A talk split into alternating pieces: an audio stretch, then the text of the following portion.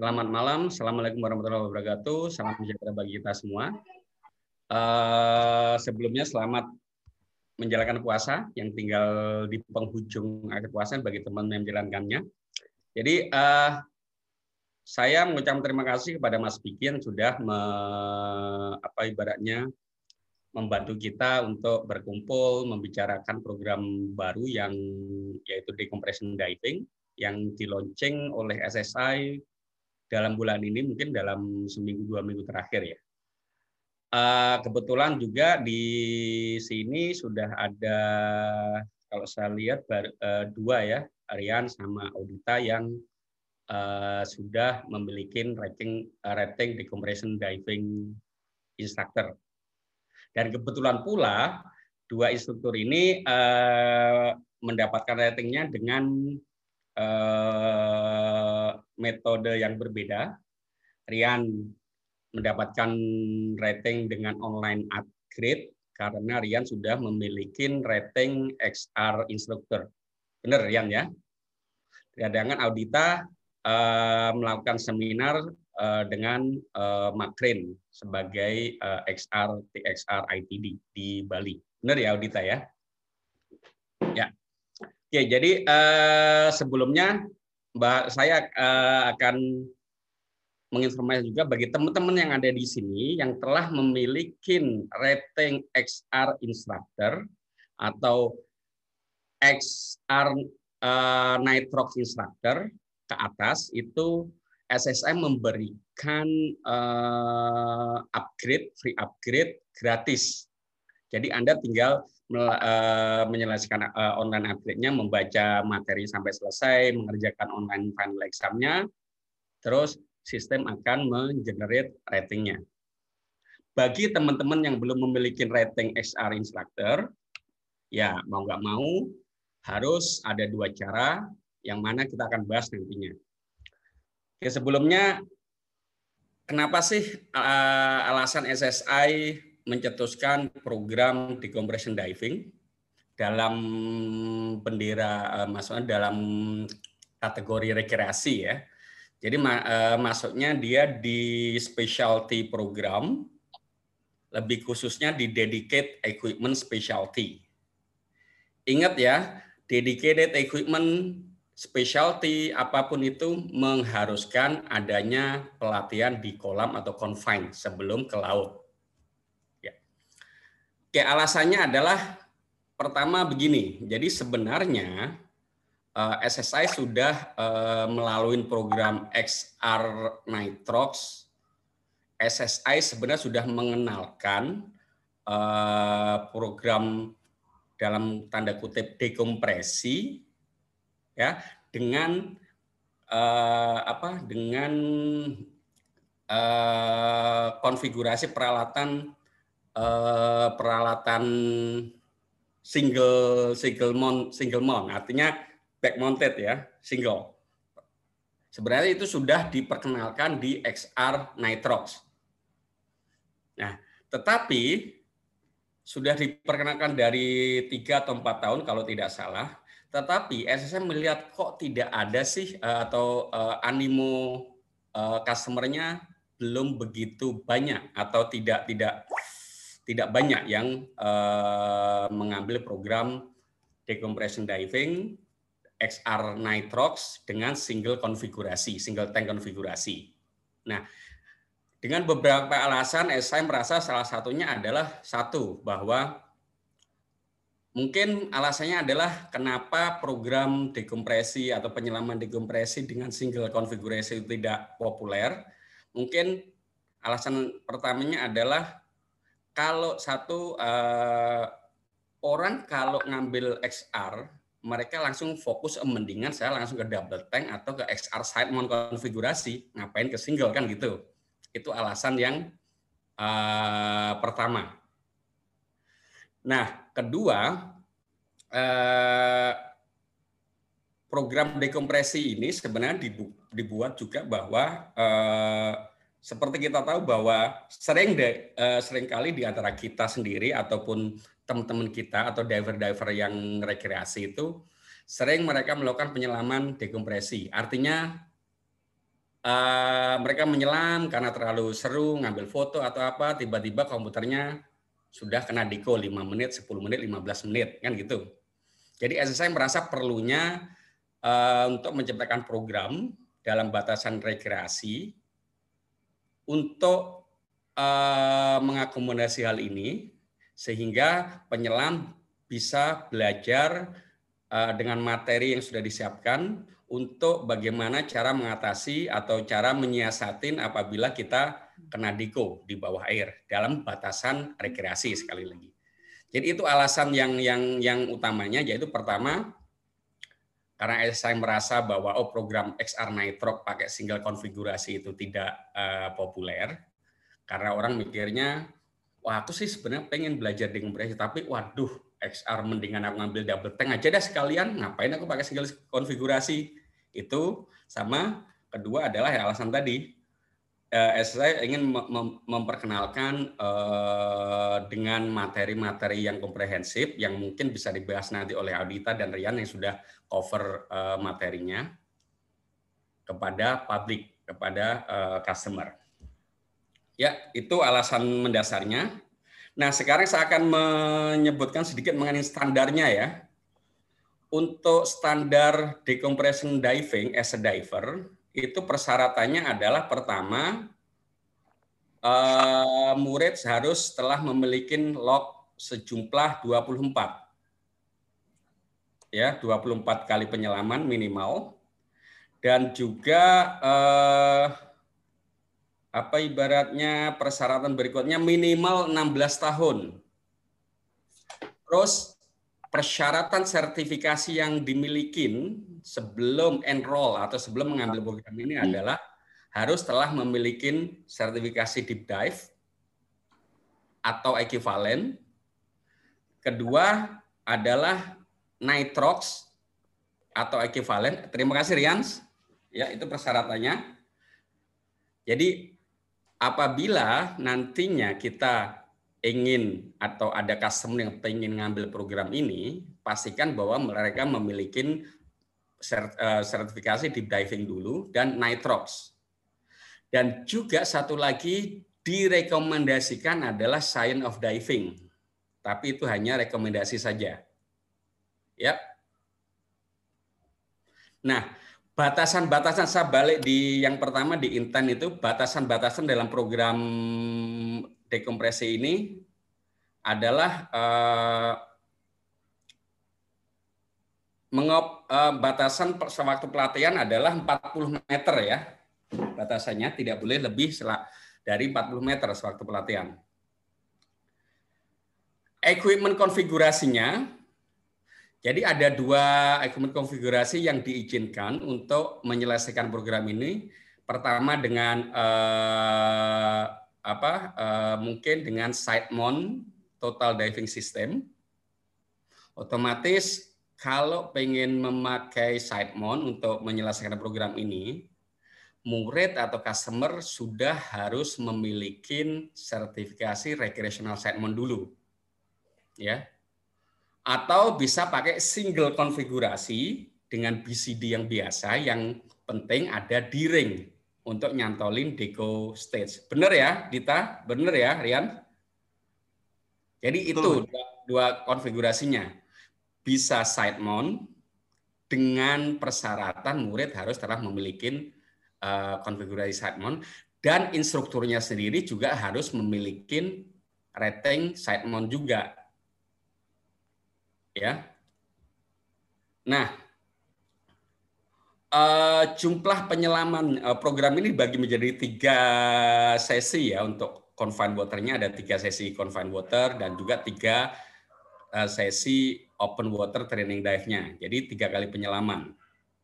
Yang mana uh, maksimum kedalamannya ada 40 meter untuk uh, lautnya dan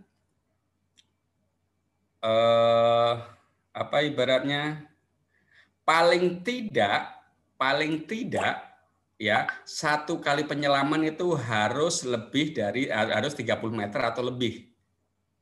Jadi bisa aja dua kali penyelamannya itu nggak nggak harus sampai 30 meter, tapi paling tidak sekalinya itu satu kali penyelaman harus 30 meter atau lebih ya, maksimumnya 40 meter. Rasionya maksimum 4 banding 1, tapi Dita kemarin sempat share bahwa, waduh kalau ngajar eh, KAI yang paling enak angkanya itu ngajar itu tiga, tiga murid. Benar Dita ya? Nanti Dita bisa share alasannya kenapa kok paling enak tiga murid, walaupun sistem atau standar mengizinkan untuk ngajar sampai empat maksimum empat, empat murid. Itu untuk standar dari uh. Nah, sekarang bagi teman-teman SSI struktur yang berkeinginan untuk ngambil atau uh, berkenan ngambil di instructor decompression deck. Persyaratannya, ya persyaratannya itu satu, uh, instruktur SSI harus telah memiliki rating deep diving instructor, harus telah memiliki rating enriched nitro instructor, dan sign of diving instructor. Jadi bagi teman-teman nanti yang tertarik ngambil dekompresi instructor uh, ini, pastikan tolong dilihat di profilnya, di metriknya, apakah saya sudah memiliki deep dive instructor, nitro instructor, dan SOD. Kalau belum, itu harus diambil dulu, karena itu persyaratan mutlak. Nah, yang kedua, metode untuk menjadi uh, decompression diving instructor itu ada dua metode saja. Pertama adalah dengan metode ngambil kursus dengan instruktur trainer atau kita bilangnya instruktur specialty instructor seminar. Seperti Mas Audita ya. Itu persyaratannya. Dan yang kedua adalah co-teaching. Ya, co-teaching. Nah, perbedaan uh, di antara dua metode ini untuk khusus co-teaching ya, co-teaching itu pertama Anda sebagai seorang instruktur harus menjadi decompression diving diver dulu. Harus ngambil specialty decompression diving as a diver. Itu persyaratannya. Setelah memiliki sertifikasi specialty decompression diving, Terus Anda minimal telah membukukan 10 kali penyelaman decompression diving, membukukan atau log 10 kali penyelaman. Terus Anda bisa co-teaching. Contohnya co-teaching itu apabila Audita atau Rian atau instruktur lain nantinya yang sudah memiliki rating itu lagi conduct decompression diving program, Anda observasi full classroom-nya, confine-nya, dan juga lautnya. Ya. Nah, khusus untuk specialty instruktur seminar, ya, Anda tidak perlu menjadi diver dulu. Anda bisa langsung ketemu sama instruktur trainer eh, yang telah memiliki rating ini, Anda langsung bisa ngambil specialty instructor di compression diving. Jadi itu bedanya. Kalau co-teaching harus menjadi divernya dulu, kalau special instructor bisa langsung kursus atau seminar dengan instructor trainer. Ya. Tapi dua-dua kedua metode itu mengharuskan instruktur harus mem, telah memiliki sertifikasi deep diving instructor, nitrox dan SOD instructor. Ya. Itu mungkin yang bisa saya share ya Mungkin di sini dulu, uh, Rian atau Audita mungkin bisa nambah. Terima kasih atas waktunya. Saya balikkan ke Mas Bikin lagi, monggo. Oke Mas Pras, teman-teman ada yang mau ditanyakan? Kalau enggak kita langsung uh, diskusi aja, eh langsung ke Audita dan Rian nih untuk sharing secara teknikal. Mungkin dari gue mau nambahin sedikit aja kali ya hal-hal yang harus diperhatiin di uh, standar. Uh, Sebenarnya tadi ngelengkapin aja dari yang Mas Pras. mungkin yang penting itu parameter yang awal itu sebenarnya uh, selain kedalaman itu kan tetap di 40 meter ya, seperti deep diving uh, specialty sebelumnya. Terus uh, maksimum uh, nitrox itu 40 persen, uh, tapi tidak dibilang tidak boleh mix gas. Terus untuk maksimum accumulated decompression time itu 15 menit, artinya kalau misalkan kita punya decompression plan, uh, maksimal 15 menit based on bottom gas. Um, terus nambahin apa lagi ya? Nambahin mungkin kalau misalkan soal konfigurasi ya. Jadi kemarin di grup kan ada yang nanya nih, kalau misalkan pakai jaket bisa nggak? Jawabannya bisa, tapi uh, jaketnya harus bisa uh, dicantolin stage. Jadi kalau bisa ya uh, ada di ring di jaketnya yang di bahu sama yang di pinggang. Terus kalau bisa di ringnya jangan yang plastik karena begitu dicantol takutnya uh, putus gitu. Terus gimana kalau misalkan kita pakai side mount system gitu ya? Kalau kita baca standarnya di sini dia side mount system dan uh, single stage. Jadi di sini tidak boleh hanya menggunakan dua tabung saja ya. Jadi harus dua tabung di uh, side mount plus satu stage cylinder. Karena kalau kita lihat standar di recreational side mount eh, SSI, side mount total diving system itu harus dua uh, tangki kanan dan kiri. Jadi uh, untuk di tahap ini sebenarnya memang ada dua konfigurasi, tapi yang lebih simpel itu kalau misalkan kita pakai single back mount uh, dengan stage cylinder. Stage cylindernya juga ada minimum size. Jadi kalau misalkan 5,7 liter ini artinya yang S40 Jadinya nggak boleh lebih kecil, nggak boleh yang 3 liter itu nggak boleh. Karena uh, kita ada uh, chapter tentang dive planning dan segala macam, pasti uh, gas volume-nya nggak cukup untuk melakukan uh, dekompres uh, decompression.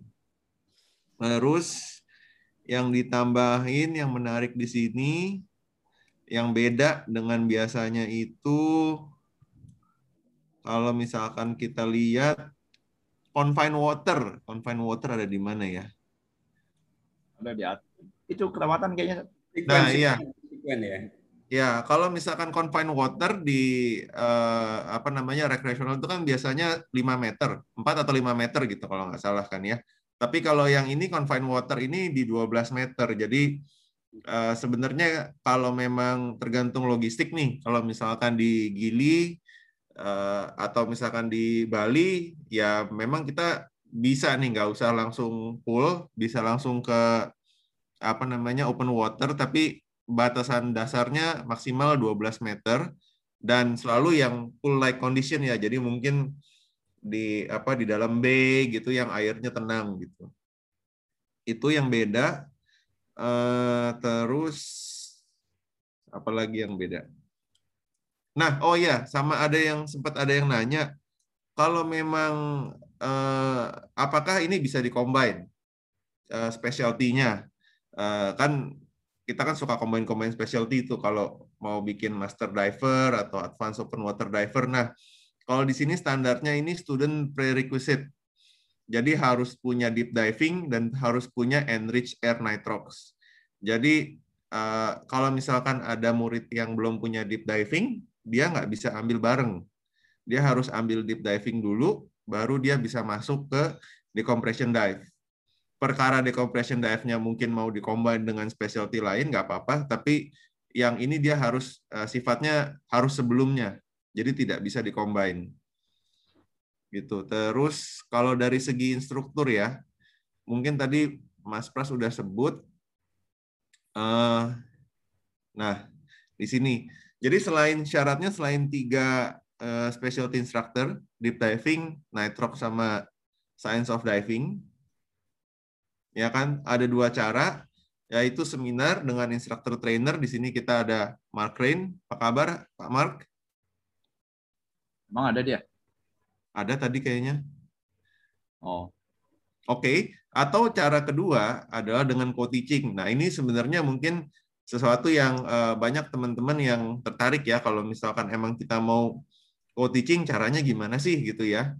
Uh, co-teaching ini kalau kita lihat uh, requirement for completion, complete the uh, co-teaching requirement as outlined in the instructor manual for specialty instructor ya. Jadi uh, halaman ini nggak bisa dilihat tersendiri. Dia harus dilihat bersama dengan uh, halaman yang co-teaching di sini ya.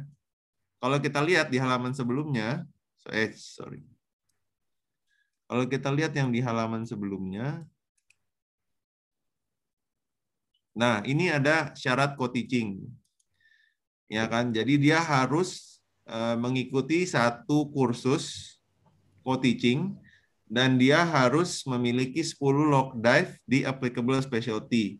Itu kenapa tadi Mas Pras bilang kalau memang co-teaching itu harus punya diver levelnya untuk di co-dive atau uh, punya uh, sertifikasi yang di atasnya. Jadi kalau memang uh, pernah punya sertifikasi yang memperbolehkan bisa diving dengan stage dan bisa accelerated decompression dan punya 10 lock itu bisa. Tapi kalau belum pernah, memang paling minimum harus ikut di co-divernya dulu dan harus ngumpulin 10 lock. Gitu. Uh, gimana cara buktiin 10 log? Sekarang gampang uh, di My SSI app kan udah ada.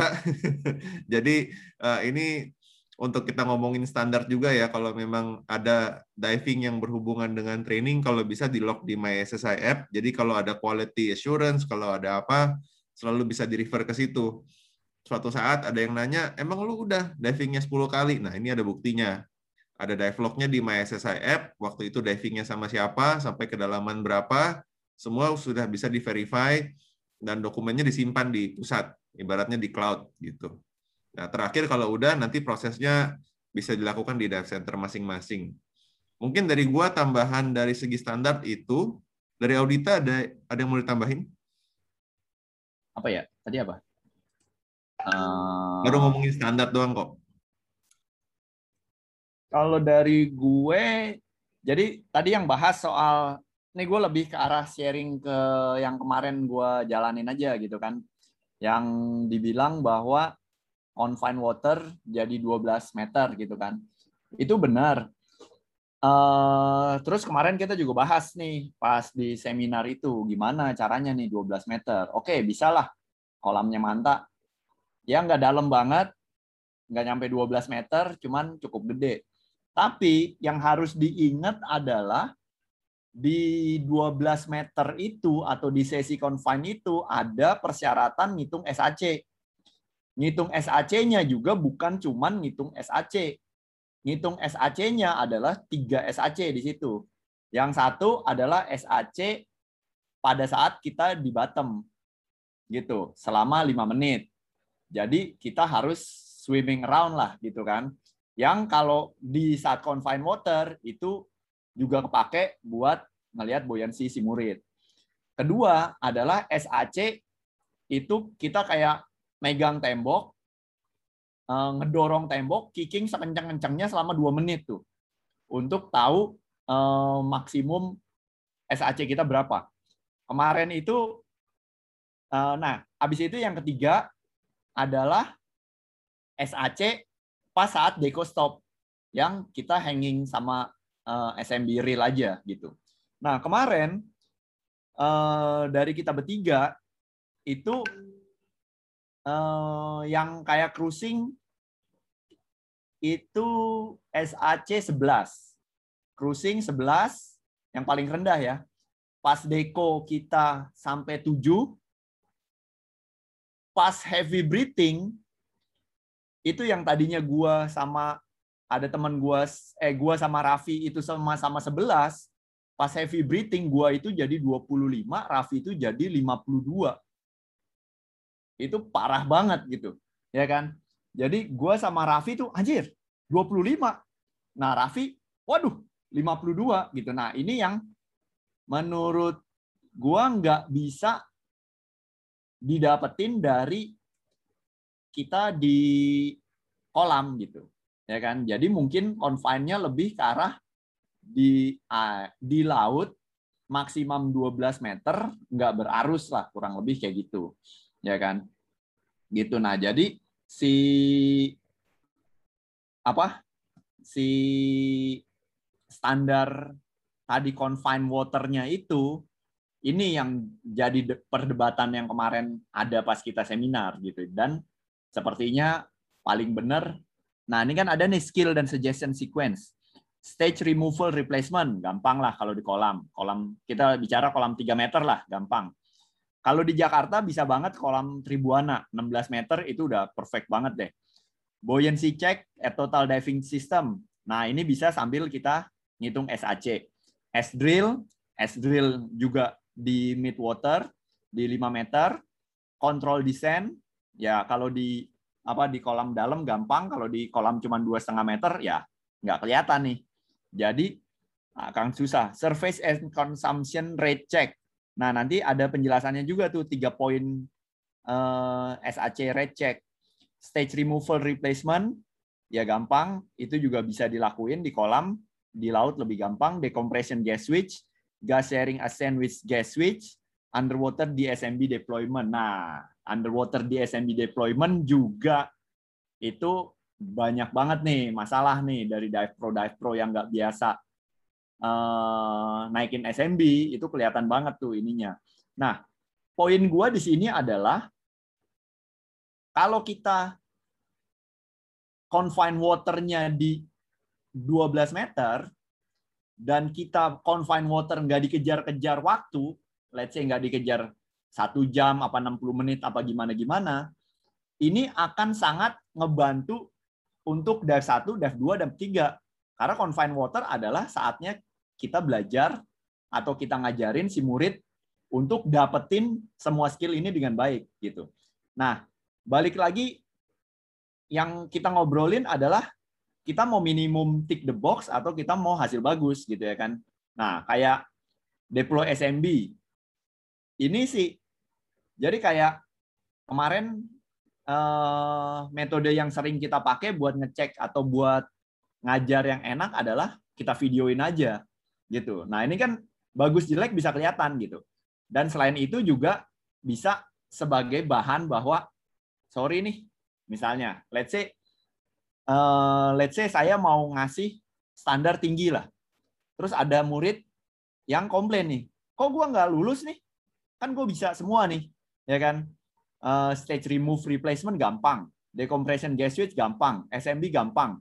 Oke, mungkin tick the box bisa, tapi kalau kita tunjukin, nih lihat nih videonya nih, apakah bagus apa enggak, gitu kan? Apakah safety apa membahayakan gitu. Nah, terus kayak kemarin juga dilihat bahwa uh, ini uh, eh, SMB naik tapi isinya sepertiga, setengah atau full, gitu kan? Jadi oke okay, SMB naik, iya tapi kapal nggak ngeliat, nggak ada gunanya juga. Nah hal-hal kayak gini yang menurut saya kalau di kolam, kalau kolam di bawah eh, 5 meter sih nggak enak lah gitu. Kalau 7 sampai 12 meter enak banget, 16 ya udah perfect gitu. Jadi buat teman-teman yang di Jakarta mungkin kolam itu confined water itu ya adalah kolam Tribuana. Kalau kolam lain-lain buat saya pribadi kurang lah gitu karena di 5 meter SMB itu nggak kelihatan ngembangnya gitu. Terus S drill itu di 5 meter tapi bawahnya nggak boleh 5 meter gitu kurang lebihnya supaya simulasi kalau kita uh, drop di air dalam gitu. Jadi kalau dari segi uh, standar confine yaitu kalau yang lain-lainnya sih nggak terlalu sulit lah. Di dive 1, 2, 3 ya Rian juga bisa bantuin nanti. Cuman itu sih yang nggak begitu sulit. Itu lebih masuk ke arah materi yang kita belajar gitu. Mungkin ini banyak pertanyaan kayaknya nih. Baca pertanyaan dulu kali ya? Kita stop dulu uh, ininya stop sharing screen dulu. Kita mendingan bahas pertanyaan aja lebih enak. Iya biar lebih pas nih. Nih dari Mas Arya tanya ya kalau jadi kalau pakai side mount tetap harus tambah satu deco stage tank. Total tiga. Why? Kalau untuk perhitungan kebutuhan udara kan cukup hanya dua tank. Ayan, lu, lu aja jawab Yan.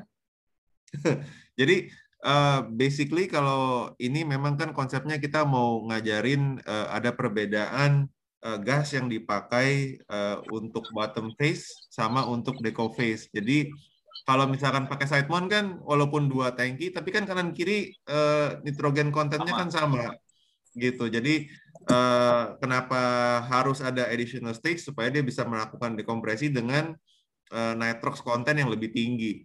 Kira-kira sih begitu karena nggak uh, mungkin kan kita walaupun pakai side mount kanan kiri tapi isinya beda gitu. Orang nafasnya juga diselang-seling gitu kan kanan kiri. Kira-kira sih itu. Ya, Nah, terus sama gini, uh, mungkin uh, Bang Begin boleh Mas Arya dibuka video sama ininya biar kita ngobrol bareng langsung. Udah.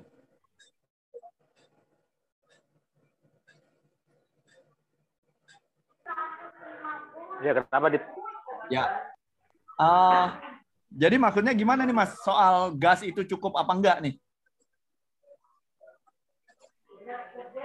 Ya enggak udah kejawab. Kalau memang harus kalau memang harus multigas, jadi artinya beda nitrogennya ya. Harus begitu. Dan rekreasinya oh. juga harus dua tangki ya. Berarti ya udah kejawab kan? Oh. Sebenarnya sih gini, kalau dibilang harus multigas enggak. Justru di course ini justru lebih dibilangnya justru ini enggak multigas. Gitu. Karena kalau lihat di syaratnya, eh di standarnya, itu unaccelerated deco gitu, ya kan? Cuman uh, yang menjadi ini adalah uh, di course ini kita belajar cara handle deco stage, ya kan? Nah, penambahan side mount adalah penambahan deco stage. Sedangkan standar recreational side mount sekarang yang SSI udah punya standar benar-benar harus satu tangki short hose plus satu tangki long hose. Nah, dengan decompression diving course ini tambah satu deco stage gitu. Jadi posisinya di situ. Karena kayak kemarin, contoh aja kemarin kita diving 40 meter. Kita pakai 2121 gitu. Kita pakai 2121, tapi yang satu kita perlakukan sebagai primary, yang satu kita lakukan sebagai uh, eco stage gitu. Jadi ya, uh, maksudnya ini juga kemarin dibahas gimana kalau di daerah yang nggak punya nggak punya uh, apa? Nitrox lah taruhlah nggak ada nitrox gimana? Ya nggak masalah 2121 juga nggak ada masalah gitu. Terus juga kalau dibilang di standar itu kan maksimum 40 meter. Kalau kita misalnya nggak dapat 40 meter selama yang tadi Mas Pras bilang satu dive melebihi 30 meter itu juga udah cukup gitu. Jadi 30 jadi kan itu tiga dive, hitungannya tiga dive. Jadi misalnya kita oh ini susah nih. Kita ngatur misalnya dan balik lagi kita ngomong ini standar adalah eh, apa namanya? Standar adalah rekreasi misalnya. Kita nggak boleh reverse profile karena kita eh, ngajarin ke student kita nggak boleh reverse profile ya kita bikin aja dive pertama misalnya 31, dive kedua 25. Jadi kan satu udah melewati 30 meter gitu. Ya kan? Atau misalnya dive pertama 40 meter, dive kedua ke 25 apa 20 apa 30 meter. Itu juga bisa gitu. Nah, ini balik lagi tergantung kondisi kita gimana gitu ya kan. Nah, terus juga uh, di situ juga ada ditulis switch gas. Switch gas itu lebih ke arah switch dari back gas pindah ke uh, deco gas gitu. Karena nanti kita harus belajar itu bukan sekedar oke okay, gue regulator A ke regulator B gitu ya kan. Kayak di side mount kan oke okay, dari long hose ke short hose cup cup gitu. Gampang gitu. Nah di switch gas itu nanti ada namanya istilahnya switch. Jadi kita harus cek dulu kedalaman kita sinyal ke teman dulu, cek gasnya benar apa enggak, cek gasnya udah buka apa belum. Nah, ini prosedur si switch gas ini adalah prosedur pindah dari tangki belakang ke tangki deko gitu. Bukan berarti tangki belakang dan tangki dekonya ini harus berbeda mix gitu. Jadi kalau di di switch gas itu pertama kita udah udah ini lah kalau ada switch gas berarti gasnya beda dong Enggak. Jadi ternyata switch gas itu lebih ke arah kita dari back gas ke deco gas. Deco gasnya kita pakai sama, ya nggak ada masalah gitu.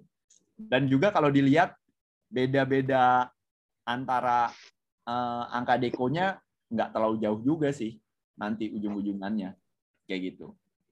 Jadi kalau Oh, mungkin untuk ya Edmond tiga harus nambahin dikit buat uh, Audita tadi uh, uh, Mas Arya. Jadi standarnya bukan pakai dua tank ya kalau yang back mount. Standarnya tetap satu tank. betul ya betul sih. Kalau yang dua tank itu harus ngambil uh, untuk yang twin set itu udah harus ambil XR course. Jadi ini uh, lebih ditujukan ke orang-orang yang memang uh, pengen belajar soal dekompresi tapi ya gue nggak nggak mau nenteng-nenteng uh, dua tabung gitu atau gue nggak mau uh, belajar seluruh teorinya yang ada di technical diving. Terus nambahin sedikit untuk masalah dekompresi. Jadi eh, karena ini materinya baru, eh, kalau di materi-materi teks sebelumnya itu kan belajar komputer iya, tapi eh, belum ada materi yang mengajarkan tentang multigas. Eh, jadi memang ini cukup baru di SSI, dia ada multigas. Jadi walaupun kita bikin eh, dive planningnya dekompresinya maksimum 15 meter on bottom gas, tapi kalau memang saat kita melakukannya mempunyai multi gas capability di komputernya, kita bisa switch ke eh, apa namanya nitrox content yang lebih tinggi gitu. Jadi cara menjelaskannya seperti itu. Jadi eh, Nggak wajib, nggak nggak nggak wajib tapi boleh boleh, Gitu. iya. selama dive komputernya bisa. Iya. Nah, tapi juga itu dihitung dengan angka deko dari bottom gas. Gitu. Jadi misalnya kita bottom gasnya eh bottom gasnya 21, kita misalnya pakai jadi kayak kemarin dibahas nih. eh, pas di Bali yang kita pakai settingan adalah 21 back gas sama 32 untuk eh deco stage gitu. Ini kan eh, mix yang banyak banget lah di mana-mana ada gitu ya kan. Si backgasnya 21 semua punya, si nitrox 32 di mana-mana banyak lah itu pasaran. Nah, jadi kalau kita dengan kita pakai 21 untuk bottom dan hitungnya juga 21, berarti kita memanfaatkan kelebihan atau faktor safety dari si nitrox. Karena berarti kita stay lebih lama karena ngikutin hitungannya 21 tapi yang kita sedot adalah 32 gitu. Nah, itu yang yang advantage dari si nitrox yang kita pakai dengan kita nggak switch gas di komputer ke menjadi accelerated deco gitu. Jadi di sini intinya masih unaccelerated deco, tapi kalau pakai mix yang lebih yang lebih rich itu untuk menambah faktor safety gitu. Eh, terus kalau untuk perhitungan kebutuhan udara kan cukup, ya kalau pakai nitrox juga, eh pakai sidemount juga, kita sebenarnya satu tangki juga cukup, nggak usah dua tangki, ya kan? Cuman kan ini eh, bicara dalam eh, porsi course gitu. Gitu. Terus ada lagi angkanya, angkanya benar kok masuk. Jadi kalau kita nanti kan di uh, course-nya kan diajarin dive planning ya. Jadi kalau memang kita limit nih decompression time-nya 15 menit, itu bottom time di 30 meter itu mungkin cuman cukup 20 menit kalau pakai single tank. Jadi eh, walaupun kita ngomongin parameternya kenapa nggak begini, kenapa nggak begitu, nanti kalau misalkan kita coba simulasi dari segi eh, dive planning itu selalu ujung-ujungnya ngepas gitu. Iya. Jadi oh oke kita ngerti kenapa nggak nggak bisa lebih lama. Kan ada yang nanya kenapa berarti gue bisa diving lebih lama dong? Nggak juga. Nanti parameternya ada di eh, de- de- apa decompression time-nya. Decompression time 15 dibatasinnya di 15 menit itu. gitu. Mungkin dari teman-teman eh, atau dari senior-senior di sini Pak Hodo eh, siapa lagi Eh, Om Jimmy ada ada pertanyaan nggak eh, apa seputar eh, course baru ini?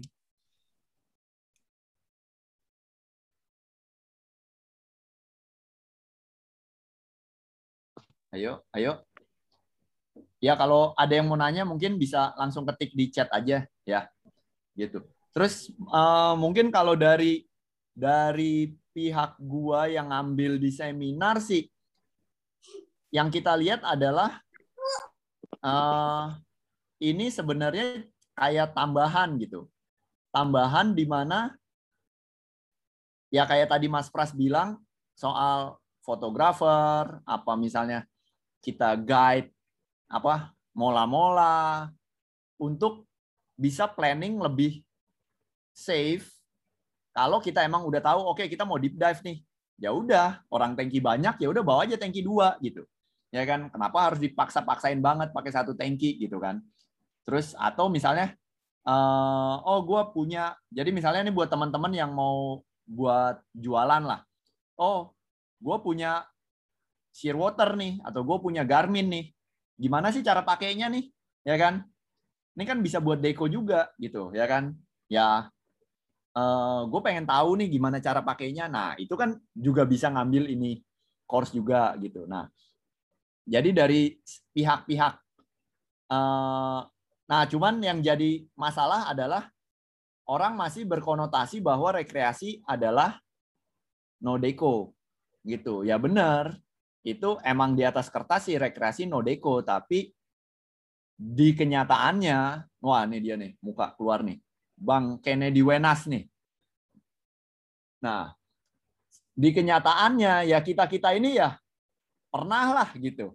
Pernah lah melakukan decompression dive gitu nah sekarang sepertinya SSI membuka kesempatan ya udahlah uh, buat teman-teman yang udah pernah deco dive atau pengen deco dive dikit-dikit nih nyoba-nyoba ya udah kita bikin aja nih course course singkatnya gitu. Kurang lebihnya gitu. Makanya tadi Mas Pras bilang soal XR Nitrox yang diganti ke uh, decompression diving gitu. Ya mungkin tambahan aja. Kalau dari segi agency untuk course rekreasional itu sebenarnya dari yang bikin course ini juga mereka bilangnya di BISEC sama di SIMAS itu di course rekreasionalnya juga memang punya kurikulum tentang dekompresi. Jadi sebenarnya SSI bukan yang pertama untuk eh, apa mengajarkan decompression diving di level rekreasional gitu. Kalau kita even lihat dive table yang kita ajarin ke murid-murid aja juga selalu ada gitu. Kalau memang NDL-nya lewat, harus berhenti berapa lama di safety stop kan selalu ada nih di table. Jadi sebenarnya kalau dibilang uh, apakah itu kurikulum yang benar-benar baru ditambahin ke rekreasional enggak juga sih sebenarnya. Ya, sebenarnya kalau dibilang ke situ malahan mungkin lebih jauhnya adalah kita turun ke bawah kan dari satu atmosfer jadi dua atmosfer kan udah kena kompresi kan. Ya giliran kita naik ya jadi dekompresi gitu ya kan. Semua diving ya decompression dive gitu kan. Cuman tinggal di batas berapa kita mau decompressionnya ini gitu. Ayo ada yang nanya? Surya Surya nih. Sur mau nanya Sur? Atau Mas Begin? Nanya nanya nanya. Ayo boleh Om. Uh, mengenai divecom-nya apakah dengan apa divecom zoom gitu aja cukup ya? Sub sub maksudnya? Zoom. Ya nah Nah, itu dia. Jadi uh, kalau di standarnya adalah standar no accelerated deco, berarti di mana dive komputer yang bisa satu gas itu bisa karena kita hmm. akan selalu berpatokan pada bottom gas yang kita pakai gitu. Jadi jawabannya kalau pakai zoom pun bisa gitu.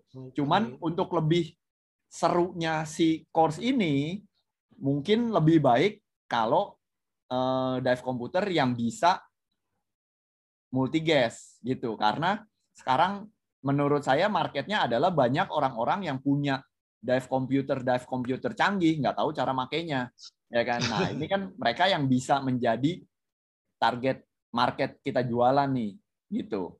Itu pertama.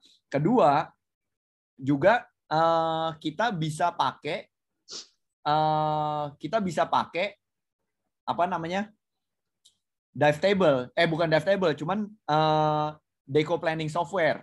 Deco planning software kita pakai, jadi nanti pas di divingnya kayak kemarin, kemarin itu kita pakai 40 meter 21 persen, kemudian di bawahnya 5, eh 17 menit, kemudian naik ke atas, di 12 kita berhenti, di ini, ini, ini kita berhenti, total dive time-nya 34 menit.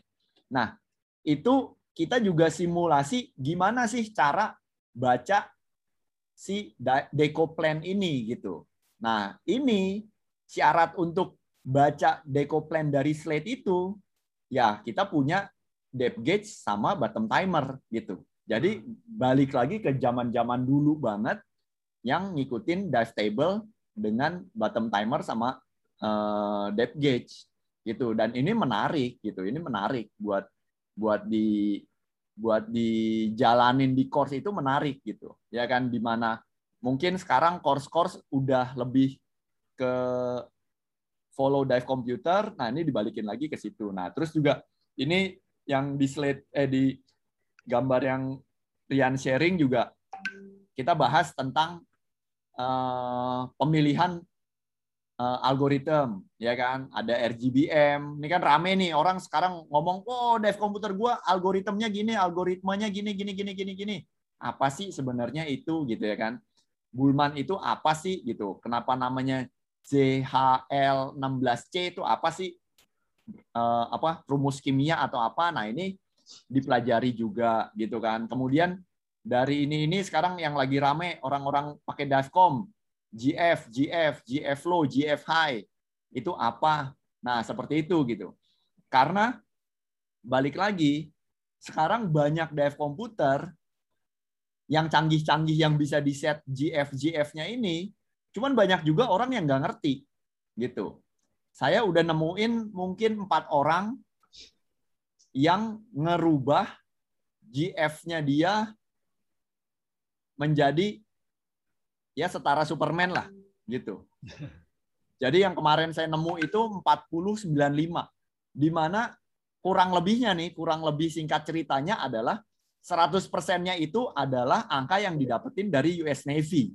Gitu. Jadi kalau badannya seperti kayak udah kayak kura-kura ninja gitu yang renangnya ya 10 kilo tiap hari. Nah, itu US Navy itu, itu 100%. Nah, kita pasang 95 itu ya kita berasa ya 5% di bawah US Navy power kita. Nah, hal ini kan kalau kita coba sendiri nggak ngerti penjelasannya kan malahan bisa jadi bahaya gitu. Ya kan? Nah, ini banyak kayak gitu gitu ini ini yang yang mungkin tambahan buat uh, Om Jimmy. Jadi ya. kalau tanya Zup bisa apa enggak bisa karena di sini masih ada RGBM masih dijelasin kenapa itu algoritmanya RGBM. Uh, tapi nyambung untuk Audita masalah contoh dive komputer yang ada GF kan sekarang banyak ada Sharewater, ada Garmin, ada Scuba Pro yang lu punya apa? Dit, ada GF-nya nggak? Yang ada. gitu? Nggak ada. M2. M2 nggak ada ya? G2 ada ya berarti? Nah, Jadi, mungkin ada tuh Nah, masalahnya kan kita beli dive komputer, baca manual aja kagak. Udah manualnya dibaca, tetap aja kita nggak ngerti maksudnya GF ini apa. Jadi ini ya. tuh course uh, apa namanya uh, yang dikeluarin agency yang menurut gue pertama ada ngejelasin soal GF. Eh, kalau dilihat bahkan cara pakai komputernya aja itu dikasih tahu nih. Contohnya nih segitiga yang di atas sama segitiga, segitiga yang di bawah itu apa sih? Artinya apa? Benar. Artinya itu apa? ada di kuisnya juga. Uh, kuisnya nongol, ascent time 15 menit ini apa sih? Nah, ini tanya-tanya uh, dikit boleh. Boleh, boleh. Ini Mas Pres. Jadi ada yang japri ke saya nih nanya, uh, uh, jadi pertanyaan simpel.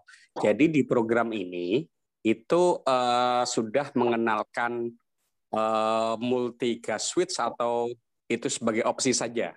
Tolong ditegaskan itu uh, sebagai opsi kalau misalkan divingnya bisa menggunakan uh, dive komputer yang punya multi gas mas. Syaratnya Baik. harus pas lagi diving harus ada. Kalau nggak ada dive komputernya nggak bisa multi gas nggak boleh. Ya oke sip. Clear berarti ya? Ya, ya. jadi jadi nggak wajib. Jadi uh, biar cocok sama pertanyaan Om Jimmy uh, di minimum requirement-nya nggak harus multi gas komputer gitu. Jadi Sunto Zup aja pun cukup gitu. Ya kan? Tapi di materinya dia membahas banyak tentang dev komputer gitu dan ini adalah faktor jualan gitu kan jualan bukan jualan dev komputer ya terserah kalau mau jualan dev komputer cuman jualan ilmu nih jadi untuk instruktur juga menjadi syarat tambahan adalah ya harus tahu ini nih jangan sampai nanti karena ini di slide keluar di di kuis keluar jangan sampai ditanyain nggak tahu. Makanya tadi Mas Pras bilang uh, syarat menjadi instruktur salah satunya adalah SOD instruktur. Dan itu hitungannya banyak benar gitu. Hitungannya lumayan menjelimet gitu kan. Nanti ada yang namanya uh, minimum gas. Minimum gas itu panjang tuh hitungannya. Jadi lebih lebih daripada SOD lah gitu. Nah inilah menurut saya saatnya si uh, dive pro atau murid-murid belajar upgrade sesuatu yang uh, jarang ada di course uh, rekreasi gitu. Ya kan? Nah, ini apa nih San?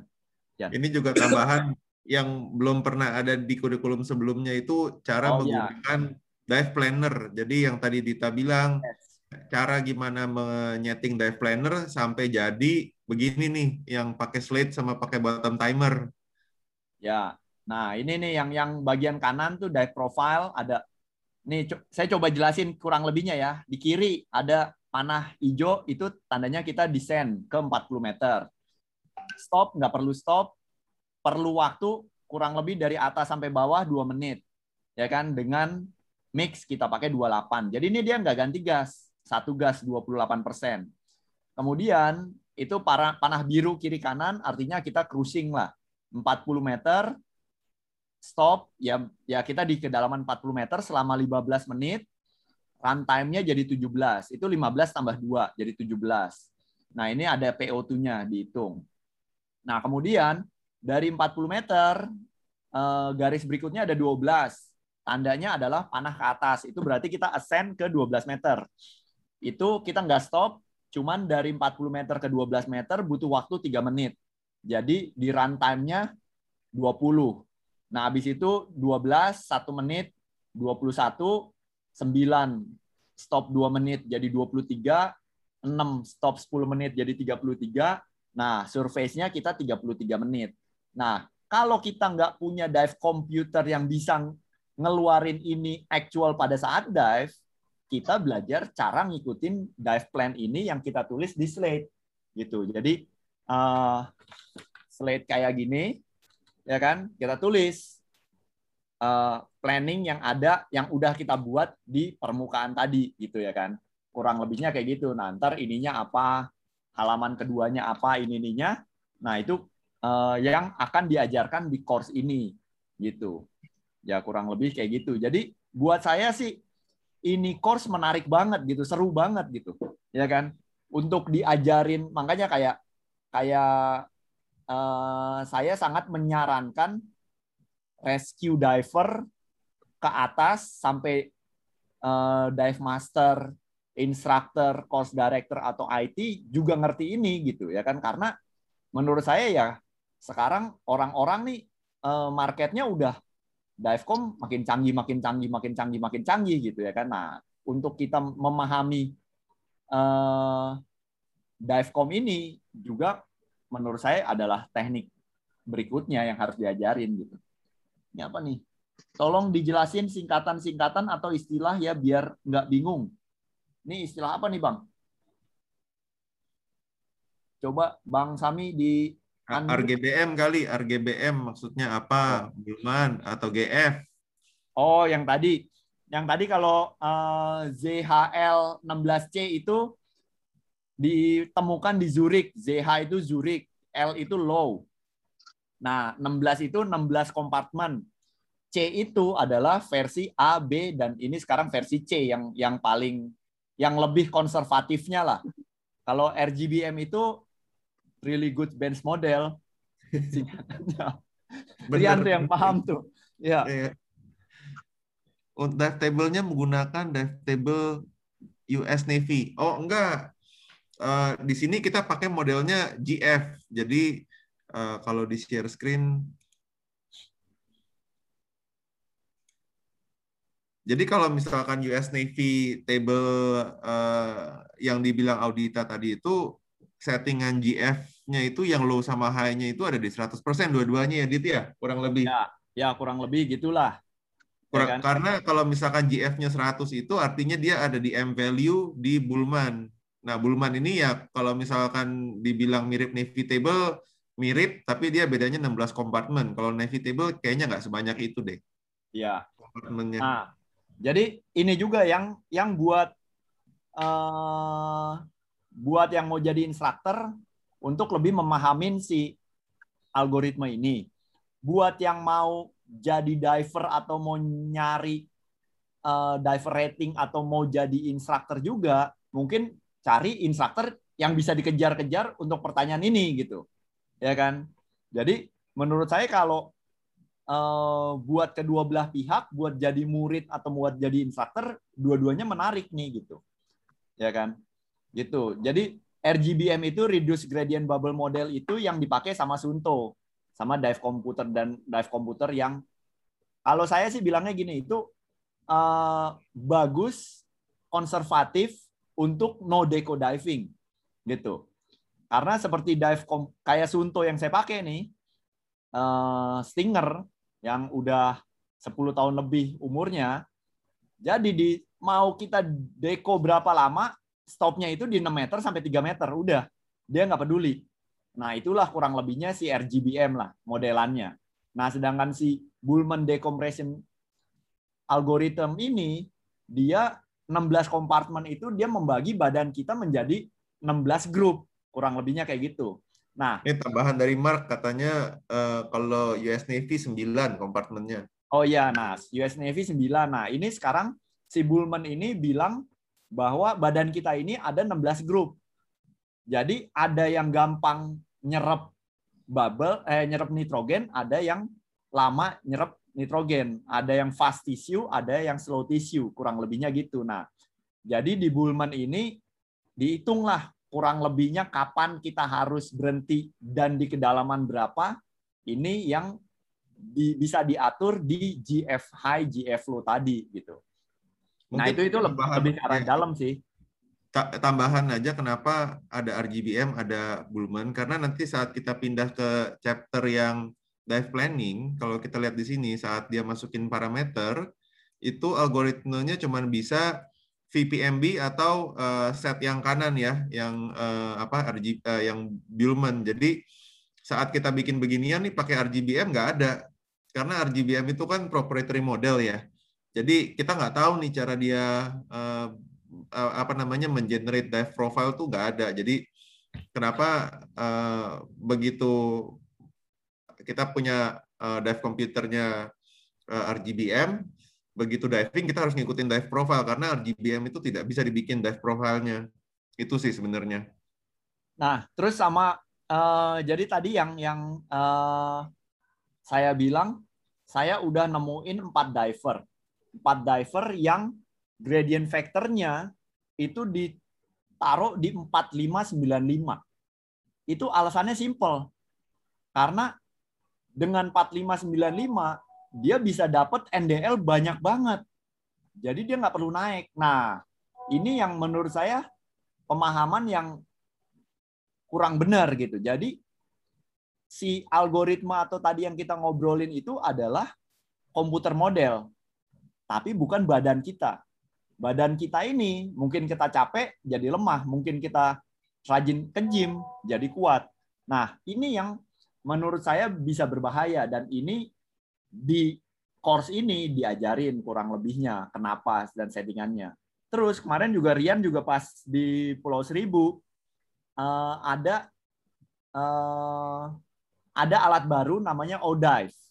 Itu untuk ngecek bubbles yang ada di dalam darah kita, di dalam badan kita setelah kita diving. Nah, kurang lebih eh, pendek ceritanya adalah yang untuk aman untuk diving dive profile kita adalah kurang lebih 50 75 gitu. Nah, ini yang eh, cocok buat kondisi saya, kondisi Rian, atau kondisi teman-teman yang cukup fit. Tapi kalau misalnya lagi nggak fit, misalnya eh, malamnya kurang tidur, apa baru turun dari pesawat dehidrasi, mungkin bisa ditaruh ke yang lebih konservatif lagi, misalnya 50 65 atau misalnya 40 65. Nah, seperti itu supaya untuk menjaga nilai uh, safety-nya tadi gitu. Karena badan-badan manusia ini nggak sama gitu ya kan. Jadi teman-teman banyak yang saya lihat adalah uh, dia ini belajar dari siapa saya bilang. Saya kan tanya nih, ini siapa yang nyetingin nih? Belajar dari mana nih? Oh iya guide gue nih waktu itu ngajarin gini gini gini gini gini. Ya benar, tapi tenaganya tenaga guide gitu kan. Kemampuannya kemampuan guide yang dia diving udah berapa puluh tahun nih ya kan. Dan dia mungkin nggak kenal makan minum makan minum makan minum apa apa tuh kalau di baju diving tuh apa? Eat sleep dive eat sleep dive eat sleep dive eat sleep gitu ya kan. Dia adanya dive dive carry tank dive dive carry tank gitu kan.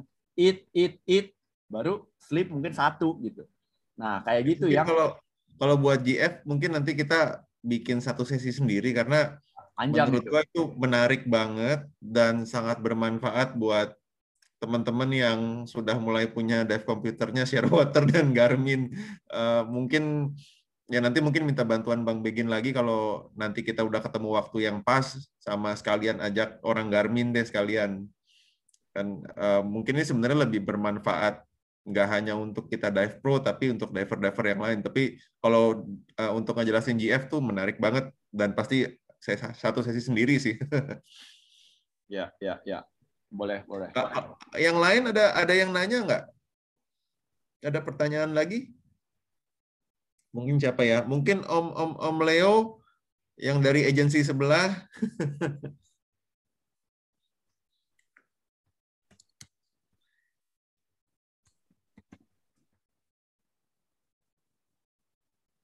Duh, si Mas Pras ke mana ya? Udah nggak ada Mas Prasnya. Eh, ada, ada. Oh ada, nggak kelihatan namanya. Oke. Okay. Nggak, uh, kalau boleh uh, nambah sedikit mengenai hal ini, uh, mengenai market ya. Tadi Audita nyinggung masalah market ya. Kalau Adita tadi market lebih bagusnya bagi uh, cocok bagi teman-teman yang sudah punya dev komputer uh, canggih nih. Ini bagus dikenalkan. Memang itu benar. Kalau saya mungkin juga nambah bisa nambah lagi juga. Ini juga sebenarnya cocok juga bagi teman-teman kita atau diver-diver yang kita kenal yang sering tuh kesenangannya itu mereka selalu deko mulu kena deko mulu kena deko mulu nyari mula kena deko ke Aceh Sopirek kena deko moto ke ASEAN kena deko jadi ya, ini ya. mungkin uh, hal yang bagus untuk di, di, dikenalkan gitu ya. Jadi uh, uh, market bagi itu tuh uh, teman-teman diver yang yang yang nakal-nakal gitulah, yang sering utang-utang uh, deko itu kan. itu aja sih. Izin tanya boleh kah? Silakan Om Leo. Ya, minta maaf ini karena tadi saya itu sebenarnya cuma mau jadi parti partisip apa partisan aja gitu. Cuma tadi karena di di apa namanya diminta gitu kan pendapatnya gitu. Kalau saya sendiri sih jujur aja ya ngelihat ini tuh wah ini menarik sekali gitu loh karena eh, sama halnya kayak kita untuk rebreather itu kan eh, jadi sekarang itu sudah masuk ke rekreasional sehingga dia dikemas dengan tag rack gitu loh.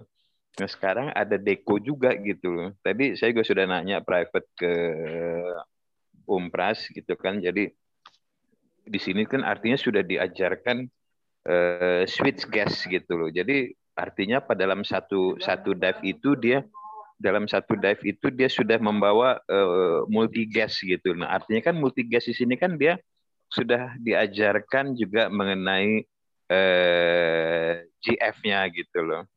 Jadi sudah diajarkan mengenai GF, sudah dia sudah mengerti apa itu super saturation dan berapa ya, batasan-batasan apa untuk menghindari supaya dia super saturation itu tidak terlalu besar. Itu keren banget ini. Saya ngelihatnya eh, asik gitu loh. Nah pertanyaannya buat saya sendiri, saya tanggapan itu tuh bagus gitu. Jadi in term of business gitu kan, in term of business itu keren buat ada tambahan gitu loh. Jadi si student itu dia betul-betul dia ada ada tambahan ilmu baru. Itu saya eh, apa namanya angkat topi lah, bagus lah gitu. Jadi melihat dari sisi bisnisnya. Cuman di sini ada sedikit pertanyaan di luar konteks mungkin buat Audita atau mungkin buat Rian juga. sebenarnya GF yang ideal ya untuk Deko tuh eh, berapa sih gitu loh? Eh, apakah di 20-90 cukup atau apa? Jadi idealnya tuh berapa sih? Itu aja sih. Terima kasih kesempatannya. Saya eh, mute lagi nih, minta maaf. Ini apa namanya peserta gelap. Thank you. Sip, sip, sip. Mantap, mantap. Makasih banyak nih Bang Leo nih. Ya kan? Uh, iya, jadi uh, yang Rian bilang soal ini kurikulum baru, ini ini baru, terus juga Bang Leo bilang soal rebreather ada tech crack dan kawan-kawan sih emang bener banget gitu ya kan. Malahan juga uh, mungkin dulu diving juga nggak semudah sekarang aksesnya gitu kan buat teman-teman yang udah yang tahu cerita-cerita zaman dulu yang diving cuman pakai uh, primary doang nggak ada octopusnya gitu-gitu kan juga banyak lah ceritanya.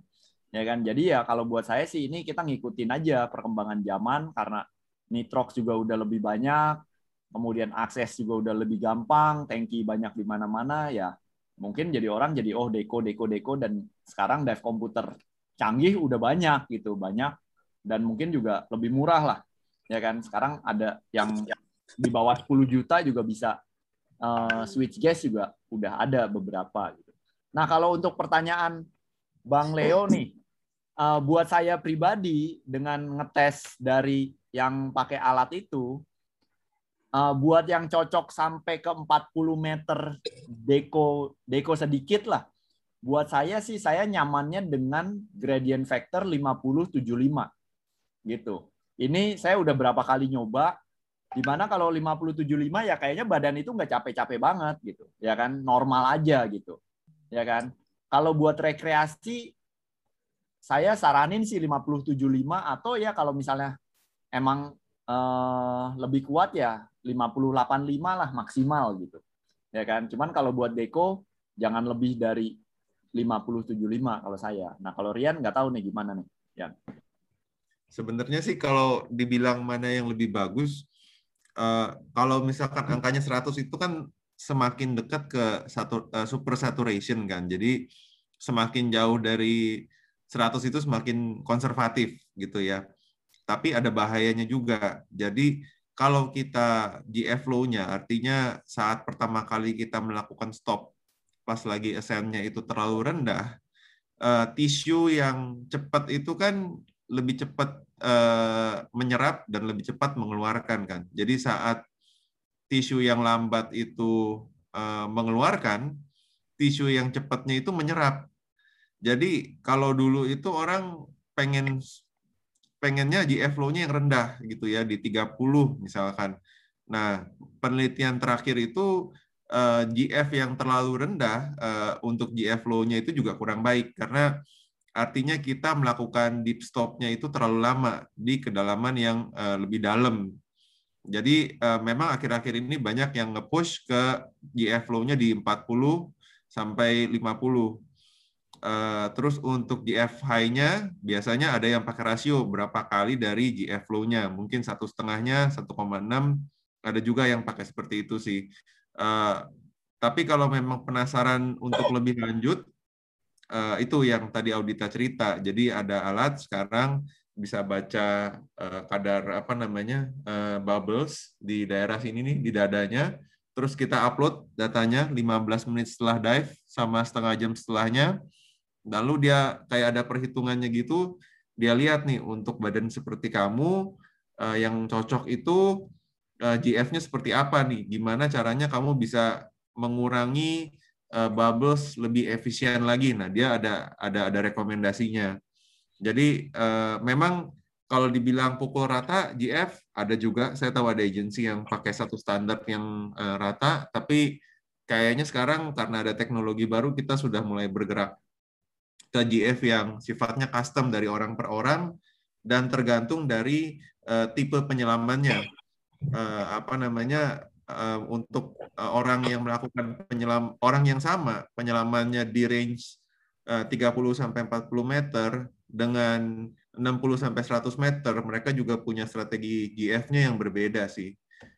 Ya itu sekedar intro to GF kali ya. Karena detailnya uh, agak panjang tuh sebenarnya. Mungkin gitu sih. ya ya saran saya sih kalau masih di rekreasi-rekreasi jangan kelebihan dari 85 lah. Kalau udah deko ya kalau deko 75, kalau non deko 85. Kurang lebihnya gitulah untuk simpelnya. Ya kan? Nah, Ya. eh, ini ada pertanyaan dari eh gimana nih, Bang Leo? Udah cukup? Udah cukup, terima kasih. Jadi cuman sekedar aja mau untuk ngingetin diri saya sendiri juga bahwa eh, apa namanya gradient factor itu mungkin ya kalau untuk saya sendiri itu walaupun sudah ada pendekatan angka yang yang idealnya berapa, tapi bisa jadi besok itu berubah. Eh, be- Ah. be- minggu depan berubah juga karena harusnya hari ini saya ke panti pijat, cuman karena saya nggak ke panti pijat, besok itu saya waduh ini pusing juga tuh pasti gradient mobil apa gradient vektornya berubah itu aja sih jadi tergantung kondisi thank you anyway saya mood beneran nih sekarang Sip, sip, sip tuh. Bahaya tuh Rian kan. Rian jelasin tisu-tisuan sih sama Bang Leo. Gil. Panti pijat dia langsung. Iya.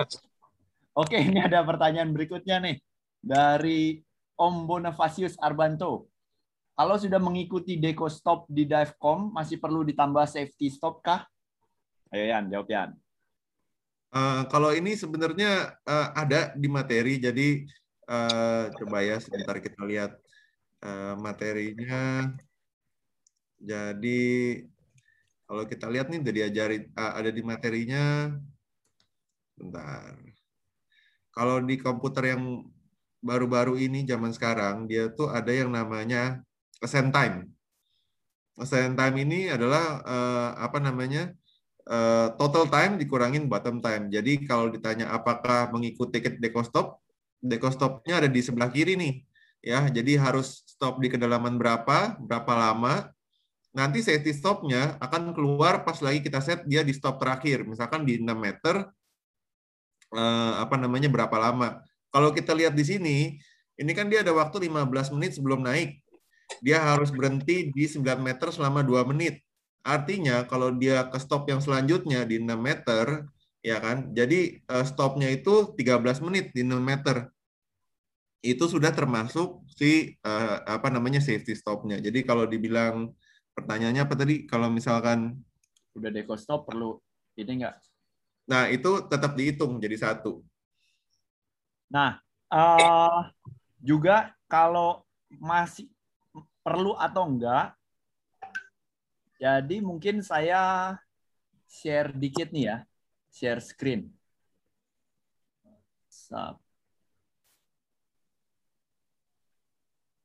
Eh, jadi di apa? Di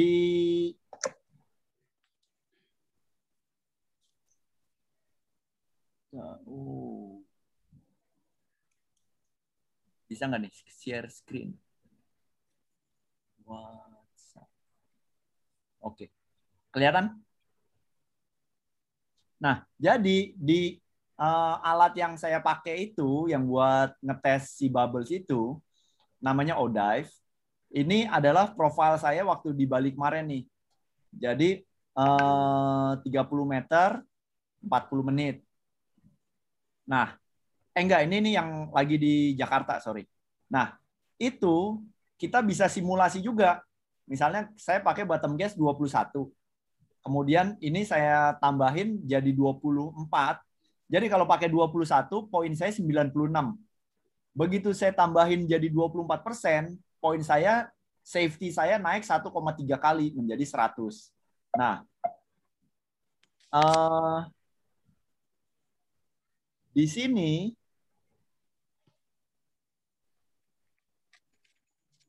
oh iya, iya. di sini eh, dia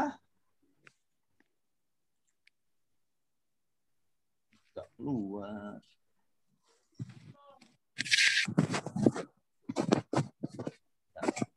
Eh, jadi dia juga ada eh, simulasi untuk ngelihat berapa lama kita deco stop atau uh, di last stop deco stop itu menjadi uh, safety stop.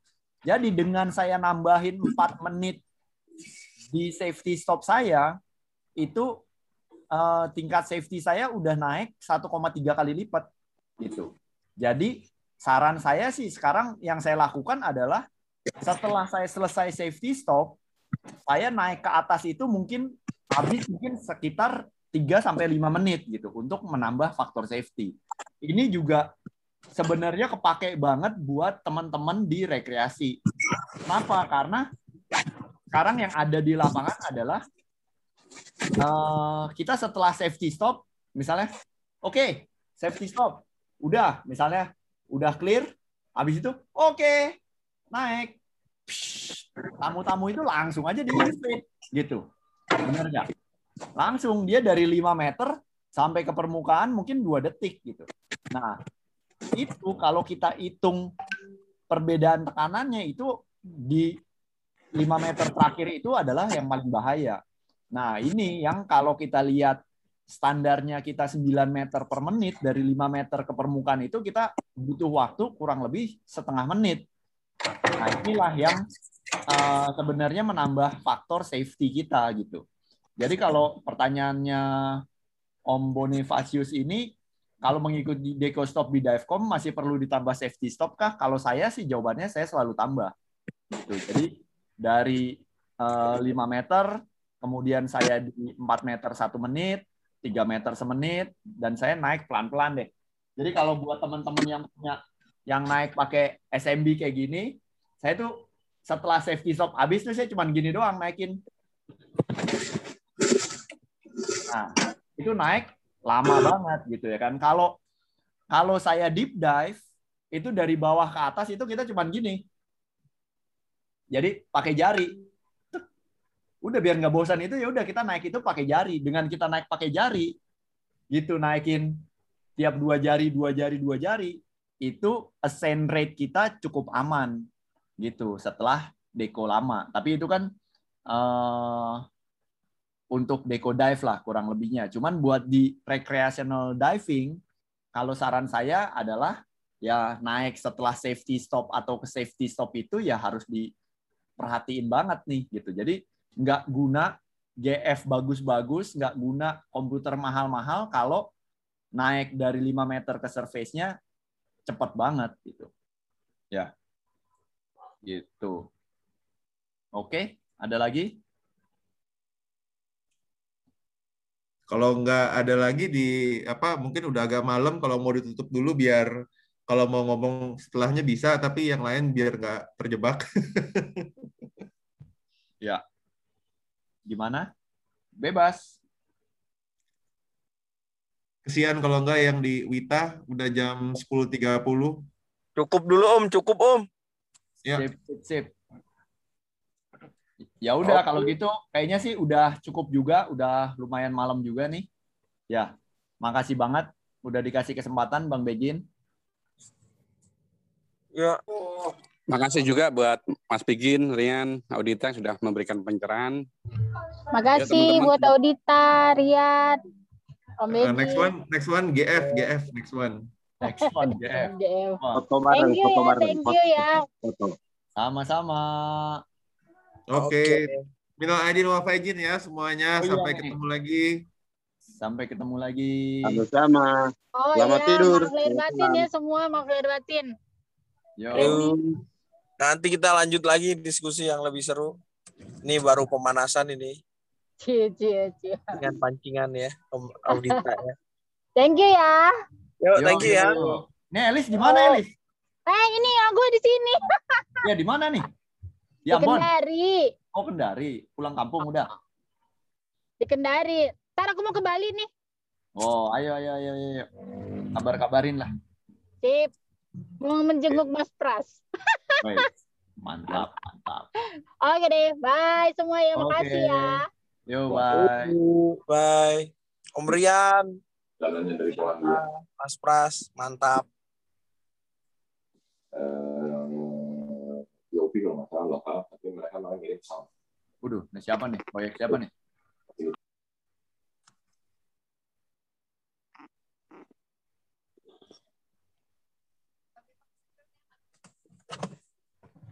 Om, gua izin live ya.